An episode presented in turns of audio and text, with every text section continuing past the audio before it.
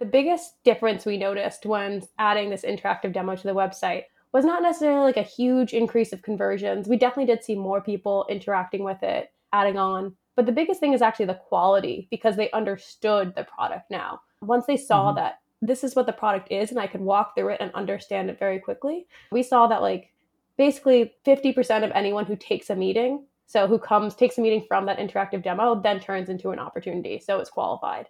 And I think mm-hmm. that is the best value of these interactive demos and why we wanted it front and center on our website so that first call, people go in and say, I get what you do. I understand the product demo space. Really, I just need to know about these specific features. You're listening to the Paris Talks Marketing podcast, where we interview top marketing leaders at high growth SaaS and other recurring revenue based companies. Our goal with this podcast is to cut through the fluff and jargon of digital marketing to reveal what's really working at some of the fastest growing, most successful SaaS companies today. The Paris Talks Marketing Podcast is sponsored by Hop Online, a performance growth marketing agency. If you like this episode and would like to have a similar conversation with someone at our agency, just go to hop.online, H O P online, and book a discovery call with one of our strategists today. Now, let's get into the episode. Hi, everybody, and welcome back to another episode of Paris Talks Marketing. Today, I'm with Natalie Marcotullio. Natalie is the head of growth and operations at Navattic, where she focuses on helping SaaS companies give their prospects a better buying experience. She has a background in SEO and digital marketing for B2B sales and marketing SaaS. Over the years, her focus has shifted to full funnel marketing, go to market strategy, and improving the digital buyer experience. Natalie, welcome to the show. Hey, Paris. Thanks for having me. It's great to have you here. We spoke a little bit pre show about product led growth. I think we were just scratching the surface. And this is a topic that comes up very often on this podcast. I'm a fan of product led growth. And my understanding of product led growth is probably narrower than yours. And I've, my first question is what does product led growth mean for you and also for Navattic? Yeah, I think for the longest time, the definition of product led growth was really just do you have a free trial or not? And I see across like all the thought leaders in the PLG space, everyone's kind of trying to expand out that definition because it's very limiting. It's just one point in the funnel where you could show your product. Well, I just think of product led growth as how can you highlight your product in a way that, again, is educational and that is helpful, not just feature shoving, but throughout the entire funnel? How can you make it easy for customers to get hands on, to experience it, and not just using like overly fluffy or jargony language, really showing and highlighting your product? Mm-hmm. Tell us a little bit about what Navattic does. What's the main value proposition here? We have actually an interactive demo embedded on our website, and that's what mm-hmm. we do. So we call it like try before you buy experiences for software. And basically, what that means is that you can just walk through software yourself from a website, from an email, from a link, rather than necessarily having to do like a free trial or hopping on a call. It's sort of giving you a little taste of what the product is like. So if you actually mm-hmm. hit try it now. You'll see this is it's very meta. It took me a while to figure out how to properly show this, this but it is actually an interactive demo of an interactive demo platform, which is Navattic. Demo of a demo, yeah. Yeah. You can kind of walk through and experience what it's like to use the product. You have those little tool tips and modals calling it out. Um, so as a mm-hmm. user, if I'm evaluating or looking at software, I can just quickly understand what it does and some of the main mm-hmm. aha moments, features, rather than just the kind of seeing screenshots or text throughout it. Mm-hmm. This is really cool. I'm, I do not want to get lost here, but it's a demo of a demo. And I think I'm starting to understand now why you all have expanded the definition of product led growth because it sounds like people, some people still want to get a demo. The classic B2B SaaS website typically has two different motions a product led growth motion where it's freemium or free trial and you sign up with your Gmail account or your email and you're into the product and you can start playing around. And you might be in freemium no man's land forever, which is probably the majority of those freemiums. Then the other path is talk to sales or get a demo. And what you're doing is leveraging the demo experience because a lot of people still like to have a demo, but and then allowing them to go product led growth on the heels of the automated demo. Is that right? Yeah, we almost sometimes call this like PLG light or first steps into mm-hmm. PLG, right? You don't okay. need an entire engineering team to build out a free trial or freemium model. You don't have to worry about educating your free trialers and nurturing them because the data is all set up, it's all there. You're showing them those best moments mm-hmm. rather than them having to figure it out for themselves. And what would you say to certain B2B SaaS in particular, more mid market or enterprise, that would say, well, our product simply can't conform to this. We're not able to do such a simplified demo. Everything is very customized. We need to get every prospect on a call and walk through their individual use case. What would you say to folks like that? I think the most important thing to remember about these interactive demos is they're not supposed to replace that highly customized call. And we're a very big fan mm-hmm. of the highly customized, personalized call. What this is replacing is that like harbor tour, that first demo, that feature overview that kind of is you need to have, but really you'd rather dive mm-hmm. into the details. So if you can just give your prospects a little taste of what your product is like, not the whole thing, just so they have some sort of understanding going into the call what you do, then it actually enables you better to go into those really highly personalized, custom setup demo environments. Mm-hmm. That's great. And I understand that you were involved in redesigning this website, the current website. Is that right? Yeah, that adding that interactive demo, it's something I've been mm-hmm. experimenting for a little while with, iterating different versions. Because as I mentioned, it has been a little difficult to show an interactive demo of an interactive demo platform. We purposely mm-hmm. chose Google Analytics, trying to find something that would relate to marketers and they'd understand, like, hey, this isn't Navattic because we've had in the past, we used like an example platform and people thought that platform was Navattic. So we realized, like, no, we have to show something that is very clearly not to try to explain, like, what it's like to build a demo. Yeah. Well, I think choosing Google Analytics is a really safe way to go there because no one is going to mistake that for Navattic. But wow, yeah, this is also meta. And because now we're gonna, I'm gonna ask another meta style question, and this is not the former Facebook meta here we're talking about. So, and it's the the answer is in Google Analytics. My question is, when you redesign that site and you now are really leading with this interactive demo of a demo builder, what did that do to engagement and conversion rate? So, what I'd like to know is, of all the people that now visit your website, how many people are interacting with that interactive demo, and how many of those people are then initiating a trial and taking the next step in the PLG motion.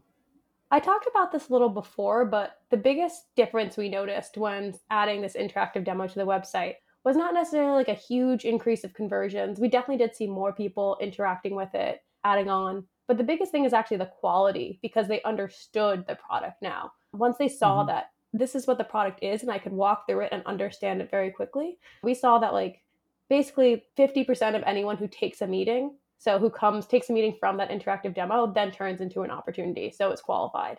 And I think mm-hmm. that is the best value of these interactive demos and why we wanted it front and center on our website. So that first call, people go in and say, like, and I, I listen to our company sales calls all the time, and I hear a lot like, you know, I get what you do. I understand the product demo space. Really, I just need to know about these specific features. Mm-hmm. So 50% conversion rate from people that are booking a demo with sales, 50% of those people go on to be opportunities? Yeah. Okay. So you, do you define that as a SQL or an MQL? We technically go straight from MQL to opportunity. So I guess okay. you could say we have kind of a shortened sales cycle. I'm also mm-hmm. maybe a lot of marketers might not love this, but I'm not too obsessed with having a bunch of stages in my funnel. I mostly just focus on how many people are booking meetings and then how many of those turn into opportunities. Mm-hmm. Gotcha. Yeah, the simpler the better. Is this applicable? I can certainly see the applications for SaaS. Is this applicable for any other industries outside of software? We, we have seen some industries apply it. And to clarify, you do need software to build an interactive demo. So interactive demos mm-hmm. are basically HTML front end copies of your product. So you need a SaaS mm-hmm. platform to build one. However, we have seen any company that has a SaaS or any sort of software product can benefit, but really our main core is SaaS. Mm-hmm. So the 50%, that's really impressive to be an opportunity. And then how many of those opportunities are closed in one ultimately? Similar, about like 40 to 50%. Obviously, ebbs and flows depending on quarters, mm-hmm. months, all that. And well, so where are you getting most of your traffic from now into the site? we are doing some paid and we have experimented mm-hmm. sending them right to the demo, right to our homepage that has it. But really, we found a little more with like our main channels being SEO one, and then uh-huh. also just a little bit of natural virality and word of mouth. What's really nice mm-hmm. about these is they live on websites. You could see them. So when you go to a website, mm-hmm. if you have a good experience with it, and you might say, you know, I want that for my SaaS product. So, do you have a little built by Navattic badge on these demos so that they get embedded in other sites for the freemium? Yeah, plan? we have a little powered by Navattic. Yeah, well, that's, I think there's a sliver of, of product led growth that benefits from that kind of viral. It's a built in virality, really. I think of products like Fireflies, where when you have to introduce Fireflies on every call, hey, I have a transcription bot here. Are you okay with that? Usually, half the time, the next question is, oh, that sounds cool. What is that? And then I sell them Fireflies. But there's a natural virality built in. So if somebody likes the demo and they think, this looks cool, powered by Navattic, maybe I could have one of these on my site because it's mostly it's SaaS selling to SaaS, and I think everybody needs this. I mean, really, um, there are probably not many good excuses why a B2B SaaS company shouldn't have an interactive demo, and most of them still don't, I guess. For us, we think of it like it depends how complex your product is, right? If you're something as simple as Slack or as simple as Notion, it might just be easier to mm-hmm. send people right to your free trial and have them start. Mm-hmm. But if you're a little more complex, if you have multiple different use cases that you want to highlight, different features, mm-hmm. if you different personas you sell into, that's where adding on these interactive demos as a first step can really be that mm-hmm. educational content. And again, not replacing the free trial. We actually have plenty of our customers who use interactive demos and a free trial and use at the end of this free interactive demo, we'll have a CTA to a free trial. Yeah, got it. It seems like such a low barrier to entry for a site visitor because I mean, most people we always have recommended for years to for companies, not only SaaS, but all sorts of companies to invest in video and put a nice video above the fold on the homepage. Because most users, and it's been this way for a while, I think when you first hit a website, if there's a two minute video and you can click and lean back and get a quick overview of what you've just landed on, it's usually preferable. And I'm surprised more companies uh, still don't do that. So, what kind of penetration do you have into B2B SaaS? If I mean, how many customers do you currently have? Yeah, right now we have about 300 customers, and each customer mm-hmm. I think has on average around like six or seven demos deployed. Mm-hmm. So a lot of a good yeah. amount of customers not just using it for that one website use case, but kind of penetrating it throughout their blogs and email content and sales enablement and customer enablement. Um, yeah. What's really cool is seeing all the different ways our customers actually think up ways to use these interactive demos. So I guess the first use case would be to have different demos for different personas, right? Because there, there are different ways to use the product and you want to showcase it different roles in an organization or different personas. Is that how people can generate multiple demos? Exactly. And we have two hmm. main ways that customers do that. We do have a checklist feature. So if you want to go and see, okay, I only care about this part of the product, what you can do is just mm-hmm. check that little checklist and dive into, let's say, for example, our customer Ramp has one, and you can dive right into their accounting section. We also have some customers, this has been a really organic use case, case that's been really cool to watch, build out like customer demo libraries. So they'll have mm-hmm. a website with maybe like nine, 10 demos embedded and you can just mm-hmm. go feature by feature or use case by use case and do a quick little let's say like 10 to 15 step demo rather than one long demo. Yeah. I caught a, a recent podcast that you were on and you talked about this. There was a theme which was how to go plg in seven days. That certainly got my attention because i think a lot of companies that have the opportunity to go plg they're traditionally sales led uh, they see it as such a daunting task. That's going to take so long not willing to put the resources towards it. You laid out a blueprint for getting there in seven days. Can you walk us through that a little bit?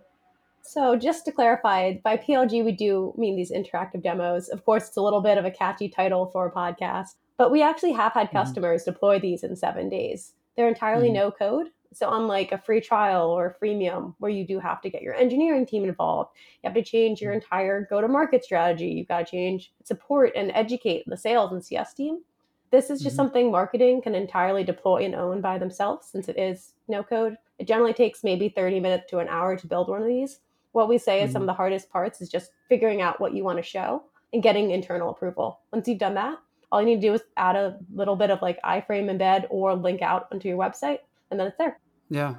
Now, the world of SaaS is massive. So you've got, you said about 300 customers but maybe there's 30,000 SaaS companies. So you've got an ocean of prospects out there. How do you think about how to segment that opportunity? Uh, are there particular industries, are there particular sizes of companies that are really the best fit?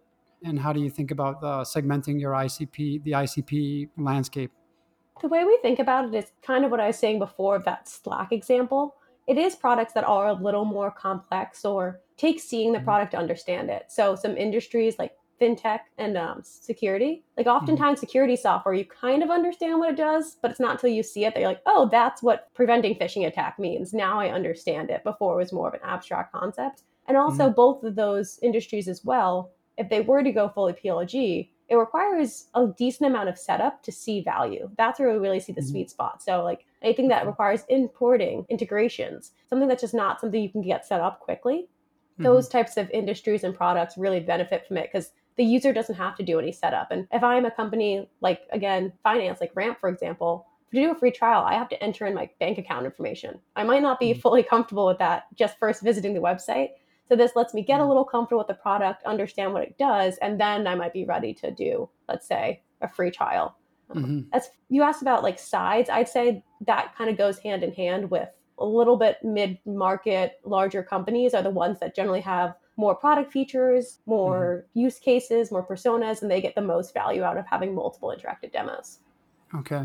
Yeah. And it sounds like most of the marketing now is inbound related. There's a little bit of paid, there's organic, SEO, content marketing. There's that referral based traffic from the virality, I think, naturally built into the product.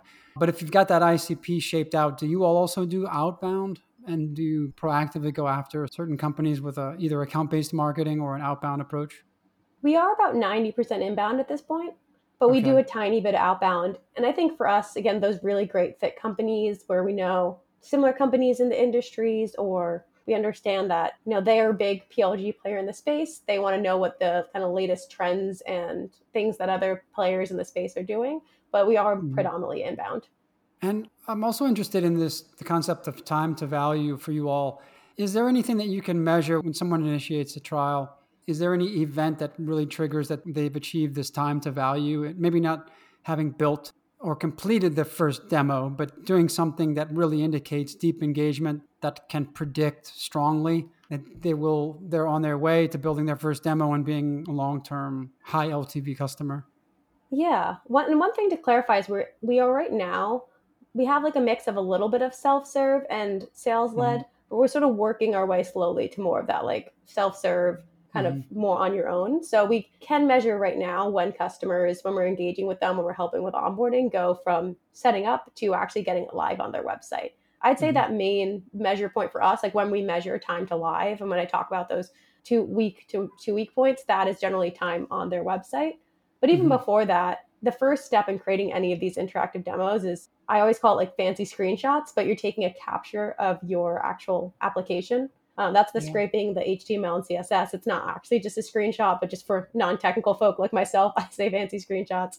And that point is sort of the basis needed to create an interactive demo. So that could be our first point for us. If we see, especially in more of a self serve motion, if they haven't created Mhm. a capture yet, that's when we'd reach out and say, you know, this is step number one. Okay. How quickly can that happen? That capture, a screen capture after the initial sign up? A minute. I mean, all they, I guess it depends how Okay. long it takes for them to download a Chrome extension, but that's really the Mhm. only step. It's downloading a Chrome extension and then pressing a button. Yeah. Basically the it. same as taking a screenshot. Yeah. We're doing some work around predictive LTV. And with SaaS, a lot of the strongest predictors are these different uh, user engagement behavioral signals from product usage in the first, even in the first 24 hours or 48 hours. They can be really strong at predicting low churn, high lifetime value. And then you can refocus Google's bidding towards those events instead of simply the trial acquisitions. Because with a lot of SaaS, I think trial acquisitions, there's still tons of waste. There will be lots of trials that don't convert to paid, or if it's freemium, you know, the, the no man's land, you know, they'll be they'll be in no paying man's land forever. But I would think about that time to value first screenshot of I don't know converting it into a conversion event devising hit so feeding it to Google with a value and doing value based bidding. And it would start by probably seeing how many people who take the first screenshot within 24 hours will then produce the first full demo within a certain number of days and then become a paying customer after X time frame. And then you can trace it all back. And you can put a value, actually put a value, a dollar value on the screenshot. And then you've got the conversion. Now, a quick word from our sponsor. The Paris Talks Marketing Show is affiliated with Hop Online, a performance marketing agency focused on high growth SaaS and other recurring revenue based companies. If you like the flow of this conversation, you may want to consider jumping on a discovery call with someone at Hop Online. A discovery call is similar to my podcast interviews in a lot of ways. We'll get to know your business goals, competitive landscape, and marketing needs. And you'll almost certainly come away with some new ideas for how to accelerate your customer and revenue growth. If you're interested, go to hop.online, that's hop, H O P dot online, and book a discovery call with one of our strategists today. Now, back to the episode. Anyway, I think I was rambling there too much, but I want to hear more about some of the organic stuff that you all are doing also. Are you managing a content marketing team there? Yeah, and first off, not rambling. You just gave me ideas for a new ad campaign for a new strategy. I'm I'm gonna start uh, working on that after this call. But we do we have a freelance content team, so I'm the one coming up with the ideas, doing the revisions, keyword research, all that. But we do mm-hmm. have help, so it's not just me producing all of the content. Yeah. Do you all have a strict editorial calendar, or is it a little more based on opportunistic approach? I found with LinkedIn, it's much harder now to have an editorial calendar. I used to in past mm-hmm. times schedule out my socials, schedule out all of my blog posts, all the content. And you could do that mm-hmm. like weeks or months in advance. But now with LinkedIn, things come out that you want to react to, that you want to add on to, that you want to be a little more agile. So mm-hmm. I do have a content calendar that I plan monthly, but I find almost daily me switching things around or prioritizing this or mm. posting something on the fly. And yeah it's sort of a double edged sword. I feel a lot more connected. It feels more human to be doing it a little more on the fly. But on the flip side, there are definitely days where I'm like, I just spent way too long on LinkedIn and I have a lot of other things to do. Yeah. LinkedIn can really suck you in now. And I even think now that the whole epicenter of content marketing has shifted from blogs to LinkedIn for B2B marketing. And I don't know, years past, we would ask people in interviews, well, what blogs do you read to keep up with the industry? And now that even seems like a dated question. And now we would ask more like, well, who, who are you following on LinkedIn? Basically, either which people, which companies or groups are you a part of on LinkedIn. Do you see things that way? Do you think that more people are now keeping up with their industry and keeping up with the self education simply in LinkedIn without having to go out and read a lot of blog posts? I do think so. And it's funny, I didn't even think about that shift until you said it. And you're so right. I used to recommend people blogs, and now I almost never recommend entire blogs. I recommend certain people to follow. That does worry me a little bit though, because we know blogs are generally longer content form. They've been reviewed, they've been edited. One thing I yeah. keep seeing on LinkedIn is it we're getting more and more incentivized by the algorithm to post things that are catchy, to post things that will create a little bit of controversy. So at some mm-hmm. point, are we moving away from you know, editorial like highly vetted content to just things that mm-hmm. are going to catch our eye. Like we kind of see it in the B2B consumer sense. I do get a little worried with LinkedIn that almost like the Facebookification of LinkedIn. Yeah, that would be scary. I mean, if I was thinking Twitter, which which is even worse. I mean, uh, let's all pray that that LinkedIn doesn't turn into Twitter. I think what LinkedIn has done smartly is they've kept that organic reach window open quite long. And I think we all remember the the days when Facebook, when you could actually reach your Facebook fans without having to pay and advertise to them. And there was an organic reach window. And Instagram had that window, and that also closed. Now it's TikTok and LinkedIn that I think they have that organic reach window. And I think LinkedIn is doing that purposefully to really try to keep the content quality high. And I think they counter that with having very expensive advertising, which so they don't. I think Facebook, there was pressure to shift that to, to shut down that organic reach and force force those people to pay for ads. Part of that, I mean, investor pressure for revenue, but the ads were cheap too. But LinkedIn started with very high ad prices. Minimum CPCs on LinkedIn, I think, like five dollars an hour or something or, or more, and they can go way up from there if you have any LinkedIn ads. So if you keep the ad prices really, really high and you get expensive to get your content to these audiences, but you still keep the organic window open, then you do incentivize people to focus on high quality content because they can still see the return on that, investment organically. And it'll be interesting to see where it goes next. And I've also noticed that on LinkedIn, there are almost mini blog posts now in the feed. The posts are getting really long, and those seem to be doing better, at least in my feed. The stuff that bubbles up in my feed, the average length is getting longer and longer, and the stuff that's getting all the, the likes and the comments so I think now even there's an argument that you can substitute, you can take a, a 1500 word blog post and distill it into a 500 word LinkedIn post and still capture 90% of the essence of it and get tons more reach by doing it that way. And I'm, I'm wondering also if content marketing also has a as a strategy should be shifting more into LinkedIn for B2B? I think it kind of plays along with Google's most recent algorithm update, like the helpful content mm-hmm. update, where basically they said stop writing for bots and start writing for people. Which, yeah. well, that's I always find a little funny because like Google, you're the one who made us write like this. It wasn't like people naturally yeah. wanted to keyword stuff. But in some ways, like the LinkedIn content is very written for people. It is often more, it has data, it has content, but it is talking like a person to person. And I wonder if everyone just got mm-hmm. so sick of the Google content that was clearly repurposed from other blogs, very written for a robot and not a person, that that's how mm-hmm. LinkedIn was able to really take over and kind of, you're right, like become a blogging platform. Because I see that all the time too. It's even for myself, I, I, think about when I publish content, I know that the content itself will do so well, but what I'll really get the juice is from LinkedIn. I'm more mm-hmm. focused on the post than the actual content sometimes. Obviously, it needs to be good yeah. content for the post to be good, but as far as the promotion strategy. Yeah, absolutely. And LinkedIn, they were promoting LinkedIn articles for a while and they have other things, but the classic LinkedIn post is what works best, I think. That's interesting. How, do you all do LinkedIn ads? I've done them in past companies. Uh-huh. It's what's interesting is we've actually been hearing some of our customers talking mm-hmm. about using LinkedIn ads and talking about from going from basically like a lead gen to a demand gen approach with LinkedIn ads, which yeah, I've always thought about LinkedIn ads sort of that way, but never phrased it in such like an eloquent way that they phrased it. But mm. I think in the past, like I've always tried LinkedIn ads, but you get almost no conversions. So you go and you report it to leadership, and then they say, well, why are we paying so much yeah. money for something that doesn't convert? But you mm-hmm. don't realize that it is should just be a purely educational content. Like LinkedIn doesn't want you to leave LinkedIn.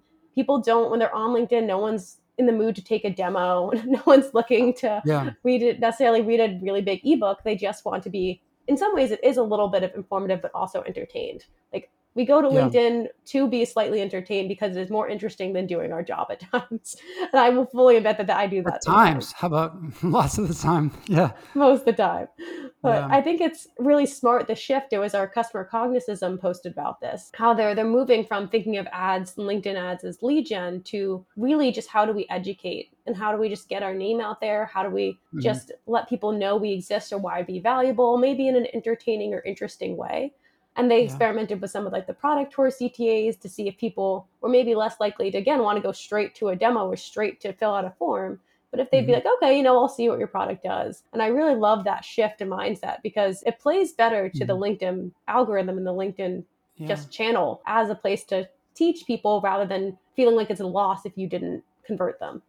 Yeah, absolutely. And I think one of the challenges of justifying LinkedIn ad spend now is that when it doesn't hold, when it doesn't perform, meaning when it doesn't deliver leads, it gets shut down. But how did how then do you measure if you want to say, all right, we're going to treat this as a demand gen channel now? How do you measure that? Try to quantify some sort of a ROI against that. I think that's where it gets challenging. You're opening up the top of the funnel. You're generating future pipeline, but those conversions may show up later in search or who knows, branded search too. I, I, tell a lot of people keep an eye on your branded search volume. And if that's going up, if you're investing a lot in demand gen and you're putting a lot of effort on LinkedIn education, then you ought to you ought to notice that more people are searching for your brand on Google. And you may not attribute if people search for your brand and then convert, you may attribute that to non-paid or organic or whatever. But think about how are those people becoming aware of your brand in the first place to go to Google and search. And I think that's one KPI, but it's still hard to put ROI on that. And the knee jerk reaction that I hear so much is that, oh, LinkedIn, LinkedIn is too expensive. I think organic traffic is actually one of the best ways to measure other campaigns, which sounds mm-hmm. kind of crazy, but even the number of leads that come in, that could be so fluctuating on if it's a busy week, if it, you know, if you change something on your website, if you change pricing, like all that stuff could affect the number of leads that come in. But how many people just organically and just filter out organic traffic going to your website, mm. I found so often a successful campaign that might not immediately lead to leads, but down the line we see bring in some real ROI. The first indicator mm. was that organic traffic going up. Yeah, right. And so the inbound engine seems to be working for you all. Paid probably works. There's a big opportunity, I guess, to, to grow that over time. And then you've got this viral, natural virality. Is there a way that you all are measuring that viral aspect about how many people are coming in through the virality, either clicking on the powered by link or something like that? Yeah, we have two ways, as you mentioned. One is the simple attribution, clicking on powered by, but obviously, mm-hmm. as we know, people don't always convert in the nice line that you want them to. And the Yeah. second way is we're doing, I feel like the very trendy, how did you hear about us? But for us at least, it's working really well.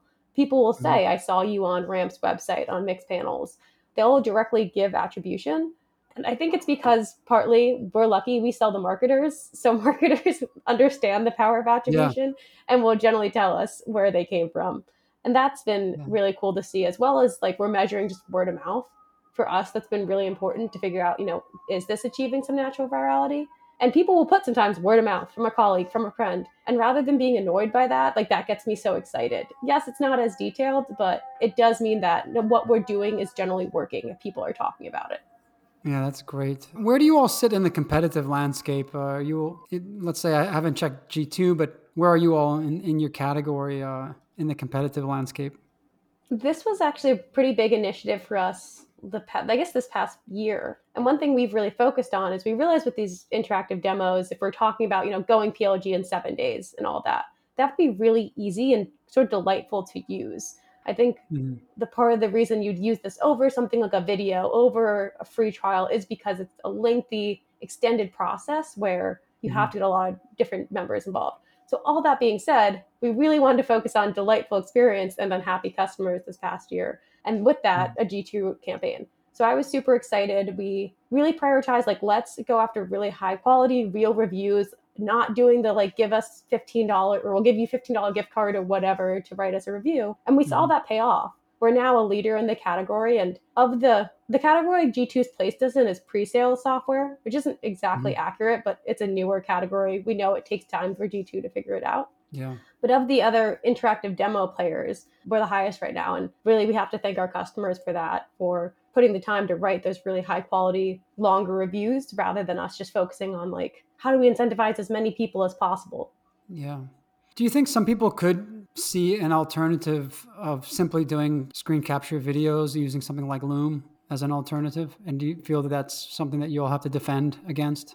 That's definitely been a question coming up more and more is us versus product videos. And we have some early data with customers, some that should be coming out shortly but can't fully share around the engagement rates of us versus product videos. Or we Mhm. talked about before free trials, having their free trialers be more activated and engaged because they went through these interactive demos first versus a product video. And Yeah. what we say to customers and what we've seen is if you have a question, try A B testing it we have had some customers recently try like A B testing using Google Optimize or Mutiny. And it's really easy just replacing a snip of code. And you can see for yourself if customers are more into the video or the demo. I think one Mhm. advantage that we have is just that it's newer, right? Like everyone kind of tunes out things that they've seen a lot. So they might tune out, especially if it looks like a long video. They might just be like, I don't want to, I don't want to engage with that. Versus Yeah. they might be like, oh, this is new. What's an interactive demo? How do I use this? And just kind of piques their curiosity. Absolutely. And my next thought was email nurture sequences too. If you want to come in with an email nurture sequence that's really spot on, so if you, let's say you got to step three out of five in the interactive demo, but for some reason that's where you dropped off. And so the email copy that would come five minutes later, I guess, I don't know, whatever, um, you know, you can speak to exactly where you dropped off, but you can't really do that if somebody drops off midway through a video. I guess you could, but I mean, I think that it, it empowers your email sequencing to be much more specific. Do you all do that, by the way? Do you have do you have nurture sequences that try to recapture people that either got through the interactive demo, didn't sign up, or dropped out at some point in the demo? We have experimented with that when we did have the demo gated. Right Okay. now, of course, like HubSpot can only identify who the person is if you put a Mhm. form. And we're a little, we've seen better just overall conversions ungating it for ourselves. Yeah. That being said, we want to think about ways and work on ways in product that if it is ungated, how could you still maybe combine with other enrichment platforms to identify that Yeah. user and do those sequences? But we have Right, seen right. plenty of customers creating those nurture campaigns or following up. Yeah, if you only make it so far, you know, did you want to explore some other demos or something else you'd be Mhm. interested in? Yeah. I think the big trade off there of gated versus ungated. So, gated means you have the email that, um, that unlocks email marketing nurture sequences, but ungated means a lot more people are going to go through it. So, you get more, you're going to get a, a bigger group of prospects, but then you're limited to pretty much to remarketing ads, I guess, because you don't have the email. But you can take the same message and say, all right, Natalie, you were almost there. You got to step four. There was only one more step, and this is what you missed. Come on back in and will put you right back in at step five. But you'll have to only do that with a remarketing. And I think the analysis is really what's the conversion rate of re-engagement with email plus remarketing when you gate, but then you'll have a smaller audience because a lot of people don't want to give up their email. I think especially now it's less and less likely to give up an email to go through a, an interactive demo. And versus the other scenario where you have a lot more prospects, but you're losing the email channel and you've got to see how many people you can recapture with remarketing ads. Generally speaking, I really I think the, the gated content and stuff those days are really coming to an end. I don't think users like that too much. And we have seen some companies where they'll ungate, like, let's say the first five to 10 steps and then add in mm-hmm. a form or something. So there are ways you can yeah. play around with it where you could still have an ability to nurture. I think yeah. when our customers yeah. ask us gated versus ungated, my main thing is what's your goal, right? If your number one goal is you need more people going into your product, let's say you need more data, let's say you need, you've seen that email nurturing, retargeting has been really successful for you, then gate it. Again, maybe give them a little upfront, then gate it but that's mm-hmm. fine if your goal is lead gen. But if your goal, that flip side, is more education, like you want to make sure that prospects are more qualified going into your sales calls, then generally we mm-hmm. recommend ungating. It's sort of the do you want more or less? and right. depending on the company and the size, it they can have different goals. Yeah. That's a great way to put it, really. I mean, do you want more or less? And you can get creative too by you don't have to gate right at the beginning, you can gate somewhere in, along the way. And I guess the more people start to engage and psychologically become sort of committed, then if you ask for an email address, then I think it's more likely that they'll go ahead with it because you've given them some value already. Well, this has been great, Natalie. So much more I, I want to ask, but I think we're, we're running out of time now, and probably you have to get back to your real job at some point. Was there anything that I didn't ask you that you wish I would have asked you? Or is there anything else that you think is worth sharing that, that can benefit our audience? Nothing on the top of my head, but if anyone does have further questions around interactive demos, want to see some examples, all that, obviously feel free to reach out or just want to talk in general about like improving buyer experience. That's been one thing that I've been really excited about with working with Navattic is how can we make it easier, simpler for customers. It's still something that we're improving on and there are still things we can do to be better at. But mm-hmm. I would mm-hmm. love to talk to any marketer around that topic because I've been a buyer, I was a buyer at my past company had plenty of software and it drove me mad most of the time. So I'm on a personal mission along with Navattic's mission to make it a little easier. Yeah. Natalie, where is the best place to find and connect with you online? I guess just LinkedIn, as we talked about, it's taken over. Yeah. Yep. Great. Well, thanks very much, Natalie, and uh, really enjoyed this. I'm looking forward to hopefully having you back on at some point, and I wish you all the best. Yeah, thanks so much for having me, Paris. It's a lot of fun. Great. Another great episode in the books. Hope you enjoyed it. If you want to get notified when future episodes drop, be sure to subscribe to Paris Talks Marketing on your favorite podcast player. And to learn more about our growth marketing agency, visit hop.online. That's hop, H O P dot online. Have a great day.